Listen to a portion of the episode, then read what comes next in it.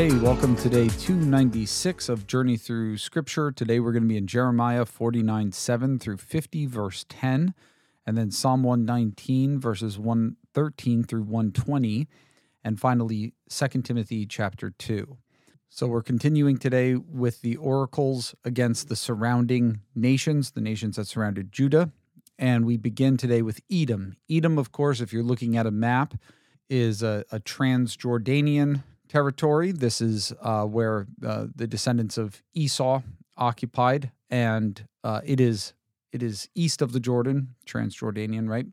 And uh, but it's it's really far south. So you have Moab that basically is uh, like goes all the way down to the southern tip of the Dead Sea, and it's almost as if the Dead Sea is kind of like the starting point of Edom. Then, so Edom is really far south, um, and um, it's it's significant here in that uh, it is uh, we know from various hints in the in the Bible that um, that Edom uh, probably you know it has a pretty sordid history with Israel. Right, Israel is forbidden from doing anything against her when um, uh, she is traveling north through the land, even though they are met with a less than a warm welcome uh, by their their distant uh, their distant kin, the, the Edomites.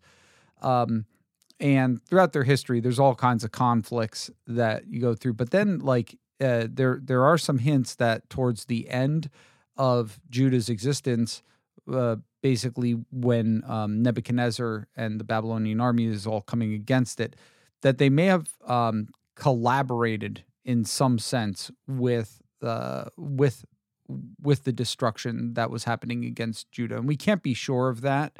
Uh, but like Ezekiel 25 12, for example, really kind of looks like that. Thus says the Lord Yahweh, because Edom acted revengefully against the house of Judah and has grievously offended in taking vengeance on them. Therefore, thus says Lord Yahweh. And then you have an oracle against Edom. Um, you might also recall that in chapter 27 of Jeremiah, uh, Edom was among the collabor- the, the collaborators with Judah in uh, trying to do something about the uh, Babylonian subjugation alongside of Moab and Ammon and Tyre and Sidon. And remember, uh, Jeremiah had sent envoys to all those nations, basically um, raining on their parade. So here is an oracle of judgment against Edom. And, and uh, I guess the other thing I should probably say is that there's various parts in here that are very similar uh, to uh, parts of Obadiah, which is a one chapter minor prophet um, directed pretty much solely against Edom.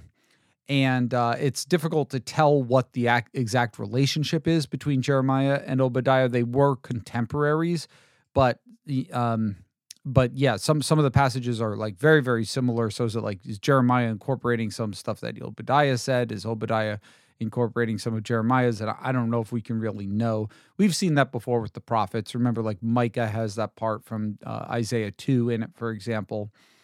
Uh, so, uh, concerning Edom, is wisdom no more in Teman? Remember, Teman is a, a very prominent mountain in Edom, uh, often associated with the place where Yahweh came from. We'll see that also in Habakkuk uh, speaks that way, uh, where that is the direction that the Lord and his host, his uh, the people of Israel, uh, came from. So, uh, is wisdom no more in Teman? Has counsel perished from the prudent? Has her their wisdom vanished? So, um, because uh, if you were wise, you'll do this: flee, turn back, dwell in the depths, O inhabitants of Dedan, for I will bring calamity, the calamity of Esau upon him. Remember, I mentioned that uh, Esau is uh, eventually settles in the territory of Edom, and the people of Edom are associated with Esau. Um, and uh, and the the destruction on Edom is going to be very very thorough. And this is actually verses nine through um, nine through ten are actually very similar to Obadiah verses five and six. Uh, if grape gatherers came to you, would they not leave gleanings? And the answer, of course, is yes. Right? Jeremiah likes to ask these rhetorical questions um, of course, there would be some stuff left over. And if thieves came by night, would they not destroy only enough for themselves, right? They're going to take what they're going to take, but there's going to be something left over, even uh, after the thieves have been through. but but that's not what the judgment's going to be against you rather i am stripping esau bare i've uncovered his hiding places he's not able to conceal himself his children are destroyed his brothers his neighbors and he is no more so uh, everyone with whom edom has had a relationship is gone and now edom will be as well very thoroughly um, and then verse 11 leave your fatherless children i will keep them alive and let your widows trust in me because essentially there's not going to be any men left. Um, and uh, this verse can perhaps be taken as one of those little remnant verses I've noted that are kind of tacked on to the end of some of these things. Uh, but this also could just be like the words of like a merciful uh, wanderer who's going to take care of the people who are left of Edom. Um, and if so, there's there's no you know merciful remnant verse at the end of the judgment on Edom, like there are um, uh, in, in, with with some of the other peoples Jeremiah has spoken against, which kind of um, is in line with the way that it's described here, with the, the the vineyard with no gleanings left over. Right? It seems like it's going to be very thorough. If those who did not deserve to drink the cup must drink it, right? Because there are people who are getting trampled in this judgment, even though maybe their hearts were true to the Lord. I, I would think, uh, you know, of like that the household of uh, Gedaliah, right, the son of Shaphan. Whom I've noted that it's a very righteous family in the line um, in the land, and even Jeremiah himself, right. There's clearly people in the lot in the land who uh, were trying to follow the Lord, but because the nation as a whole is kind of uh, is is rebellious, and especially her leaders, right? The the the fathers have eaten sour grapes, and the children's teeth are set on edge. Um, so if if if there were even some people kind of caught up in the judgment of God in his bringing of uh, the armies of Nebuchadnezzar against the land, what about you? Um, uh, because you certainly deserve it. Edom is the idea. You shall not go unpunished, but you must drink the cup. And here is that imagery of drinking the cup of the wrath of God, which um, uh, we've already seen in Jeremiah and we will see again in the Old Testament. For I have sworn by myself that Bozrah shall become a horror. Bozrah is the capital of Edom, the, the capital city. Um, a taunt, a waste, a curse. This was what will come of her, and her cities shall be perpetual wastes. Notice her cities, she's the capital city, and there are other cities under her. I have heard a message from Yahweh, an envoy sent among the nations. And now here we are in another section, verses 14 through 16, which are very similar to Obadiah 1 through 4 um, gather yourselves together and come against her and rise up for battle. For behold, I will make you small among the nations, despised among mankind. The horror that you inspire. So, Edom has been formidable in her time. She has caused misery for other peoples.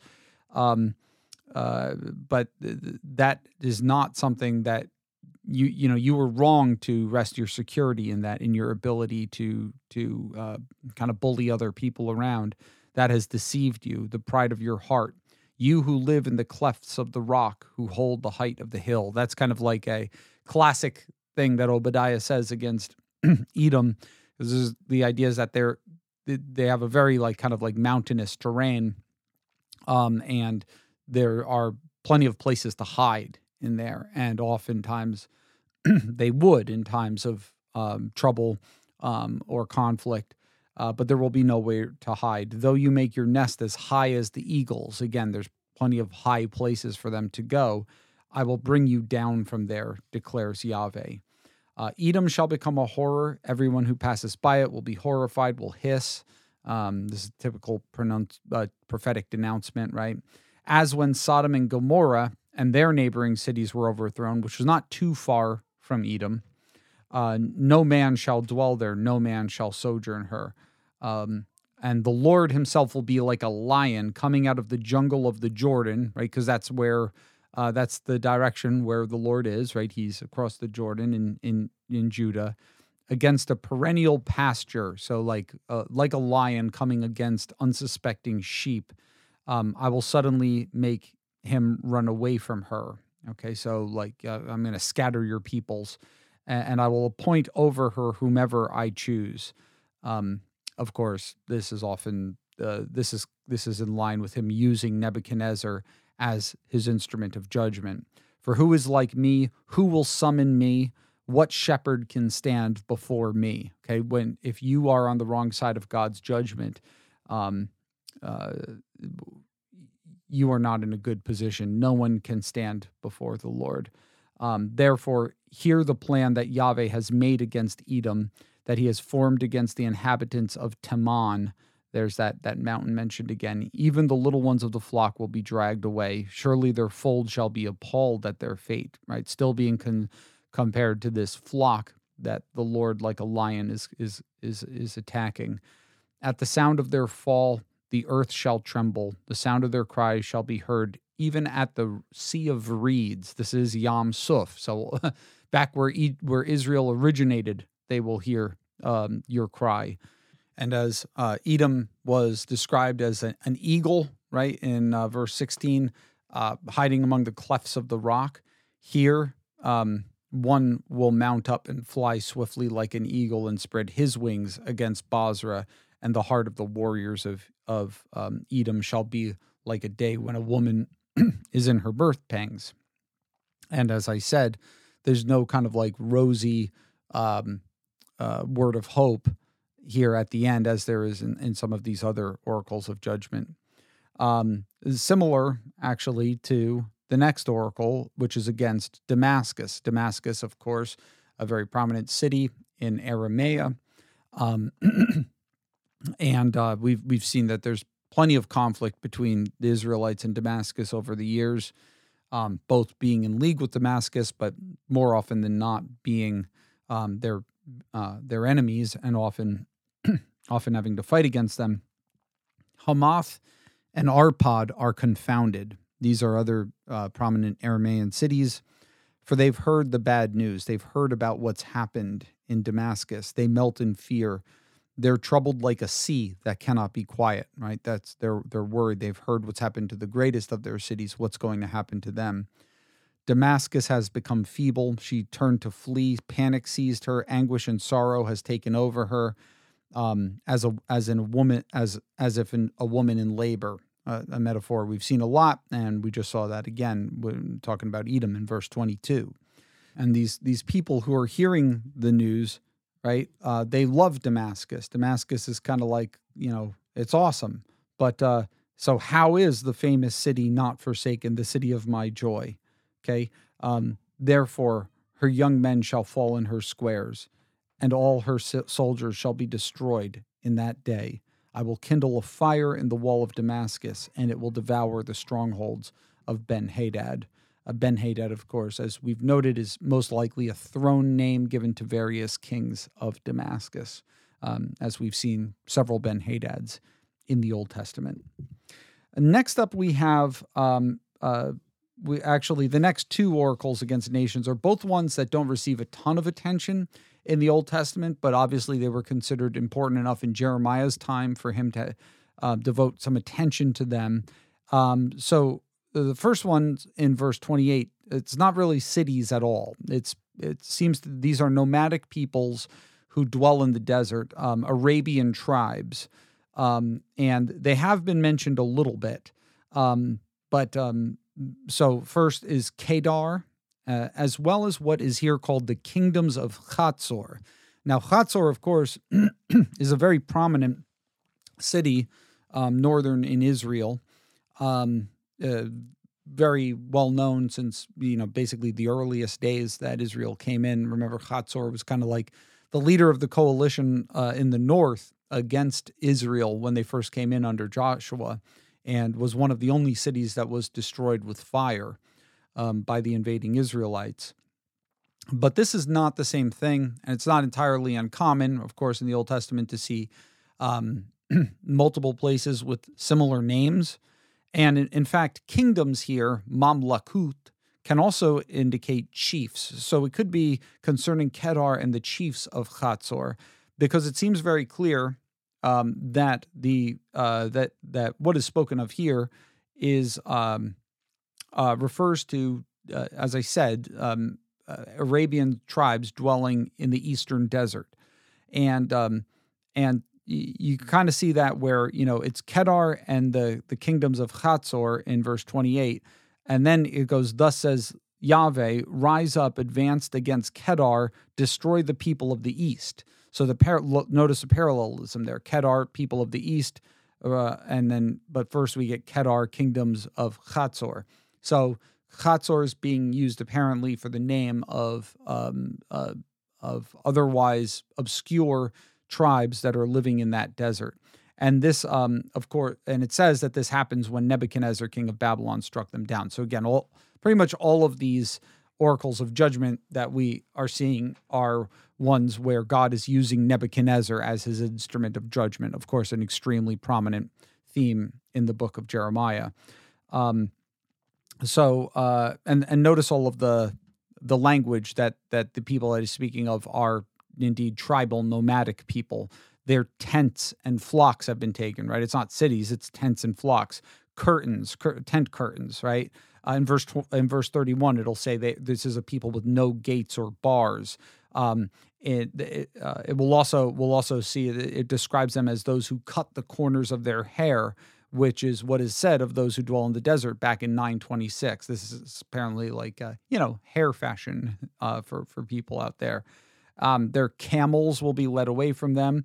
Men shall cry terror on every side. This, of course, is a um, kind of a standard Jeremiah phrase, as we've seen a bunch of times already in the book. Uh, flee uh, wander far away, dwell in the depths, O inhabitants of Chatzor, for Nebuchadnezzar, the king of Babylon, has made a plan against you and formed a purpose against you. And then we see another one of these interesting uh, ways in which the, the wicked will of Nebuchadnezzar is being used by Yahweh to accomplish his purpose, right? So this is the, the the plan, the purpose that Nebuchadnezzar has against you. But in the very next verse, in verse 31, you have Yahweh commanding him, rise up against a nation at ease that dwells securely. So clearly we see, you know, uh, to use the words of Isaiah, right, the axe in God's hand. Only there, of course, it's referring to Assyria. But, um, you know, we, we see scriptures speaking like this a lot. Uh, against these people with no gates or bars who dwell alone, right? They're in the desert. Their camels will be plundered, their herds of livestock a spoil. I will scatter to every wind those who cut the corners of their hair. I will bring their calamity from them, um, um, from every side of them. Um, so you can see them just surrounded in the desert by Nebuchadnezzar's army. Hatzor will become a haunt of jackals, an everlasting waste. No man shall dwell there, no man shall sojourn in her. Uh, then next we have a, a very short um, oracle of judgment against Elam. And Elam does not really get a lot of attention also in the Old Testament, probably even less than Kedar, I would say. Um, uh, one claim to fame is that back in Genesis thir- uh, 14, uh, Chedorlaomer, one of the invading kings who, you know, sacked um, the, the cities of the valley, and then Abraham went and rescued him, and then uh, rescued everybody, and including Lot, and then, you know, Melchizedek comes out.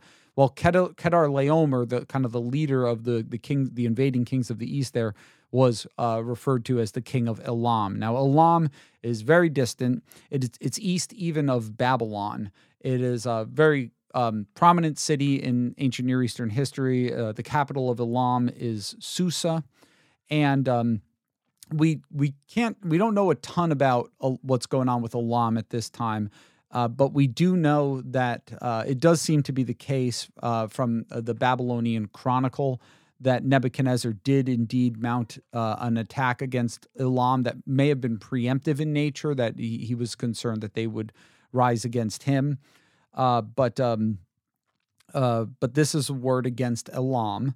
Um, and it's in the beginning of the reign of Zedekiah, king of Judah. And if that's the case, that the that Babylonian Chronicle, which which probably mentions Nebuchadnezzar fighting against Elam, although it is fragmentary. Um, it's interesting because that's like right after Zedekiah um, takes the throne of Judah in like 597 or so, and so um, you know what what Jeremiah is saying here like happens very soon after um, after he he proclaimed it. But thus says Yahweh of hosts, behold, I will break the bow of Elam, the mainstay of their might. So apparently at this time they're very associated with their um, their archers, right? That, that they're very very proud of that, and that is kind of like their claim to fame and why they are to be feared. Um, I will bring upon them upon Elam the four winds from the four corners of heaven. This is a standard way in, in the Old Testament of speaking of kind of like wind coming from everywhere. We have the expression also used in Ezekiel 37 9, Daniel 8, verse 8, Zechariah 6, 1 through 8. Uh, and I will scatter them to the winds, and there shall be no nation to which those driven out of Elam shall not come. I will terrify Elam before their enemies, before those who seek their life bring disaster upon them, my fierce anger. I will send the sword after them until I have consumed them, and I will set my throne in Elam and destroy their king and officials. The setting of a king's throne in another land is, of course, um, a statement of domination, of subjugation.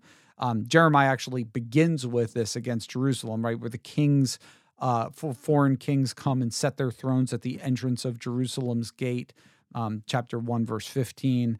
Um, also, Nebuchadnezzar, more recently, we've seen in Egypt. Remember the, the imagery with the, the, the big stones being placed under what is there called the, the palace of Pharaoh, but it's probably like a you know summer residence or something like that.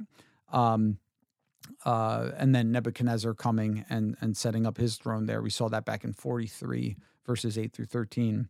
But in the latter days, I will restore the fortunes of Elam. So this one is capped off with a word of hope, which is more than we can say for um, Kedar and Chatzor, for um, Damascus, and also for um, Edom.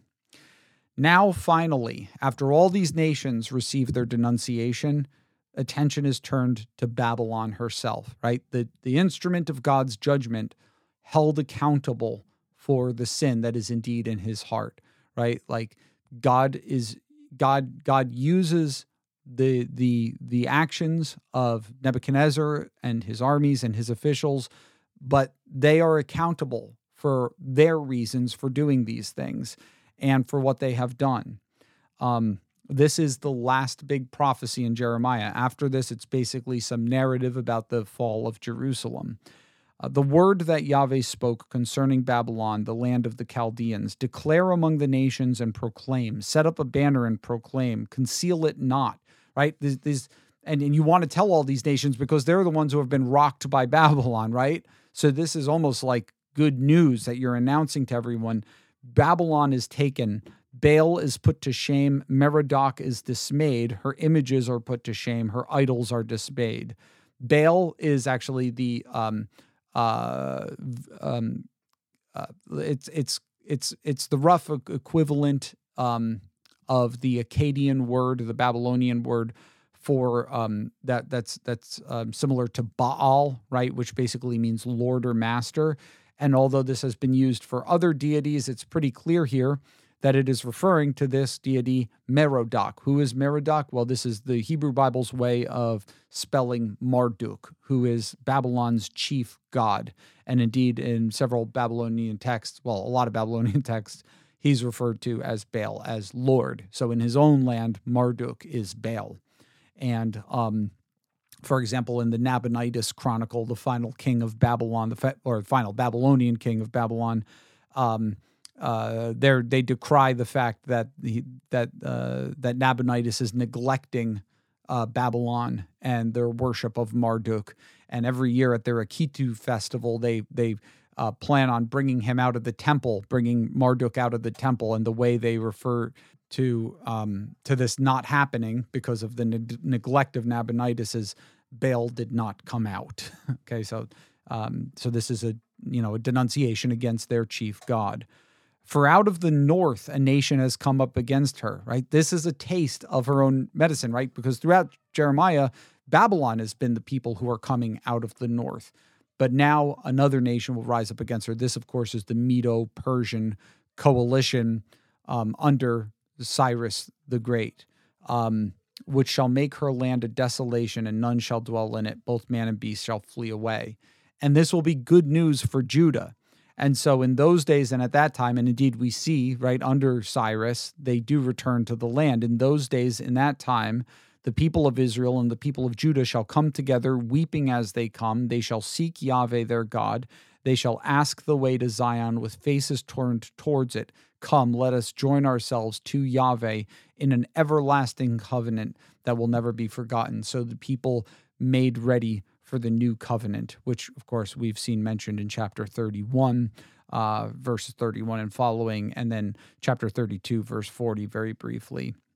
My people have been lost sheep, God says. Their shepherds have led them astray turning away on the turning them away on the mountains from mountain to hill they've gone they've forgotten their fold all who found them have devoured them their enemies have said we are not guilty for they have sinned against the lord right so babylon who's being judged here is like hey this is god's judge they're, they're, this we are we are Yahweh's instrument, right? They're, they're, we're not guilty. Um, uh, they they deserve this, right? But no, God is holding them accountable. Um, uh, so finally, these words to Judah, uh, verse 8 Flee from the midst of Babylon, go out of the land of the Chaldeans, be as, a male, as male goats before the flock. Behold, I'm stirring up and bringing against Babylon a gathering of great nations. And of course, Cyrus does just incorporate all these other nations into his army to make uh, his empire formidable, um, like the world had never seen uh, before then and they shall array themselves against her, against Babylon. From there she shall be taken. Their arrows are like a skilled warrior who does not return empty handed. Now, I'm not sure of this, but remember, Elam was well known for their bow in verse 35. Well, Elam is one of the nations that ends up getting incorporated into Cyrus's army. So uh, maybe that's uh, uh, maybe their their uh, skilled archery, which they're they're feared for, is due to Elam's presence among them. Chaldea shall be plundered, all who plunder her shall be sated, declares Yahweh. And this is not the end of the oracle against Babylon. We will see uh, tomorrow Jeremiah continuing that. All right, let's go now to Psalm 119, 113 through 20. So this is the Samek stanza. Samek is one of the two Hebrew letters that makes the sound s. Um, and uh, so I hate the double minded, but I love your law. Okay, so those may be double-minded, right? Those who um, uh, at some points are committed to the Lord and His ways, and at other times are are committed to their sin, right? Uh, you are my hiding place, my shield. I hope in your word. Okay, so it's not just that we claim God as our hiding place, the one who defends us, but actually that through our commitment to His word, we can say that. Uh, Depart from me, you evildoers, that I may keep the commandments of my God right? And we all know this that sometimes other people in our lives can hold us back from that. And if we have like these relationships with people that are making it difficult to walk with the Lord, maybe it's time to put some distance between you and them. Um, always with love, always with wisdom, but nevertheless, um, if our priority is following the Lord, then we need to prioritize our human relationships accordingly. Uphold me according to your promise, that, that I may live, and let me not be put to shame in my hope. Hold me up that I may be safe and have regard for your statutes continually. I like that. That's interesting, right? Usually the one who has regard for God's statutes is the one who's trying to keep them in Psalm 119. Here, it's God himself, right? That that uh, uh, help help me. I'm trying I'm I'm trying to follow and do what you said and and um and you you enable me to do this. And you also bring about good in my life for me doing this. You spurn all who go astray from your statutes for their cunning is in vain. Uh, all the wicked of the earth you discard like dross. Therefore i love your testimonies and my flesh trembles for fear of you and i am afraid of your judgments and there of course is a powerful statement about this biblical concept that we kind of have a foggy relationship with this fear of the Lord, right? And I, you know, I, the, this idea of trembling before Him and being fearful of Him, being fearful of His judgment. Um, and I think the way that I the way that I say it often is it is the one who fears the Lord who does not need to fear the Lord, and that's kind of like the interesting, um, almost like paradoxical way to think about the fear of the Lord in the Bible. That and as you say see see here right that, that he cares about following the lord more than anyone else and so the consequence of uh, not walking in the ways of the lord he fears greater than the consequences of not walking according to the way of the wicked or those who are pressuring him or his own flesh okay uh, 2 Timothy 2. So, again, this probably Paul's last letter uh, directed to Timothy. He's probably writing this from Rome, where he will eventually or fairly soon meet his end in this world. Paul writes to him, You then, my child, be strengthened by the grace that is in Christ Jesus. I love that. The idea of being strengthened by grace. Um, God's unmerited favor to you brings you strength. The fact that you are His, and I, I, I think of that in, in moments when I do need strength, right? When you need strength against your sin, perhaps, or, um, or um, when you need when you need uh, help in the midst of a struggle, right? Reflecting on the fact on, on the gospel of God's grace, on the fact that God loves you and sent Jesus to die for you and has made you his own. Remember, like in Ephesians, how much he wants them to know the hope that is theirs, um, kept in heaven for them, right? Like that, that, the reason he's saying things, he says things like that, and the reason other uh, parts of scripture say things like that, like I think of like First Peter, uh, the first chapter of that as well, right? Is because is because focusing on the gospel itself helps you in life is itself a practical step in forming your mind and helping you to think the right thing and think the right way about your struggle with sin or about your struggles that come as a result of suffering in somehow uh, that, that you that you are somehow encountering um, and what you have heard from me, Timothy, in the presence of many witnesses. Notice how public the Christian faith is, right? These things I've taught you unashamedly and openly in front of others. Those things that you've learned from me, entrust now to faithful men who will be able to teach others also. And this public aspect of the faith that Timothy is to pass down, this letter itself is a testimony to it, right? Like it's a letter to Timothy but pretty much everybody ends up reading it, right? Um, so Paul wants to make very public what the what true and right doctrine is, and he wants Timothy now. He knows that he his time has gone on, and so now is almost up here in this world, and so he wants Timothy now to take up that mantle and to be faithful to entrust it to other men who have shown themselves to be faithful um, you know, to meet the qualities of uh, overseers and all that stuff, right? Like above reproach, able to teach, all of this stuff, who will then be able to teach others. Notice the handing down of the faith. Um, so they are faithful men who can also be trusted, as I am trusting you now, Timothy, to hand this down. Um, share in the suffering as a good soldier of Christ Jesus right? Remember how how suffering is a a key aspect of the servant of God. It's it's it's uh, suffering for the cause of the gospel and how you go through it.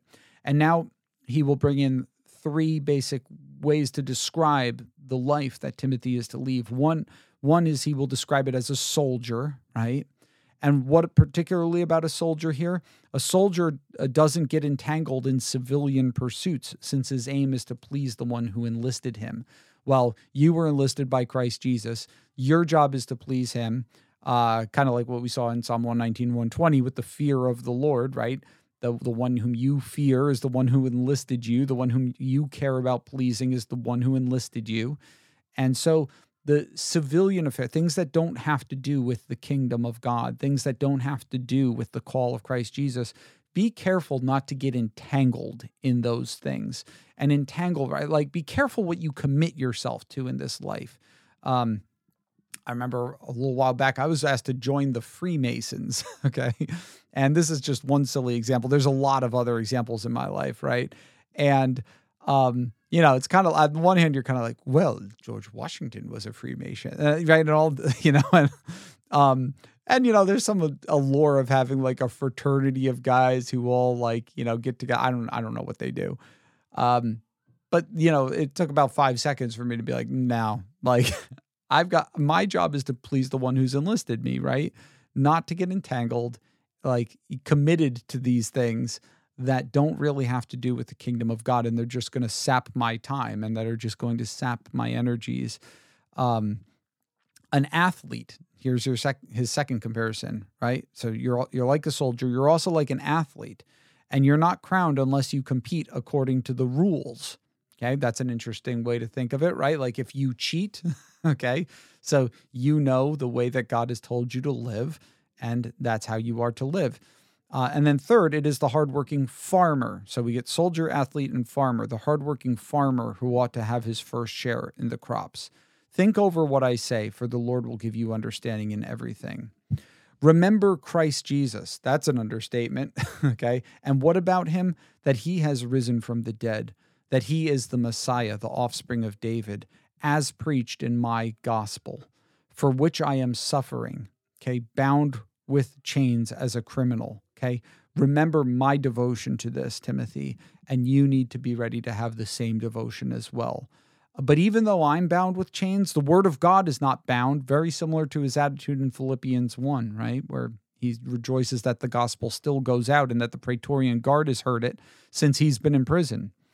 Therefore, I endure everything for the sake of the elect, because I know that the word of God is not bound and that people are watching me and that um, and you know all these other sufferings I've gone through. Like even if I'm having hardship, the gospel is still going forward. The, the success of the gospel does not correspond to whether or not I am miserable. Um, uh, that they also may obtain the salvation in Christ Jesus with eternal glory. And then he gives them a saying. If we've died with him, notice the union with Christ here, we also will live with him, very much pictured in baptism, right? If we endure, we will also reign with him. So the Christian life involves perseverance. If we deny him, he will also deny us. So beware of falling away. And if we are faithless, right? Even if even when we are faithless, maybe to the point of falling away, maybe even not so much, maybe just in our struggle with sin, he remains faithful to us. You never have to doubt Jesus' faithfulness to you for he cannot deny himself, and it is his nature to be faithful. Remind them of these things, charge them before God not to quarrel about words. Now, here we see stuff that sounds a lot like what he was saying in First Timothy, right? To not get involved in silly controversies. This is something that we have to be careful of. What kind of controversies are we going to let ourselves get devote, get get pulled into? Um, which does no good but only ruins the hearers. So that's what silly controversies um, uh, do to you.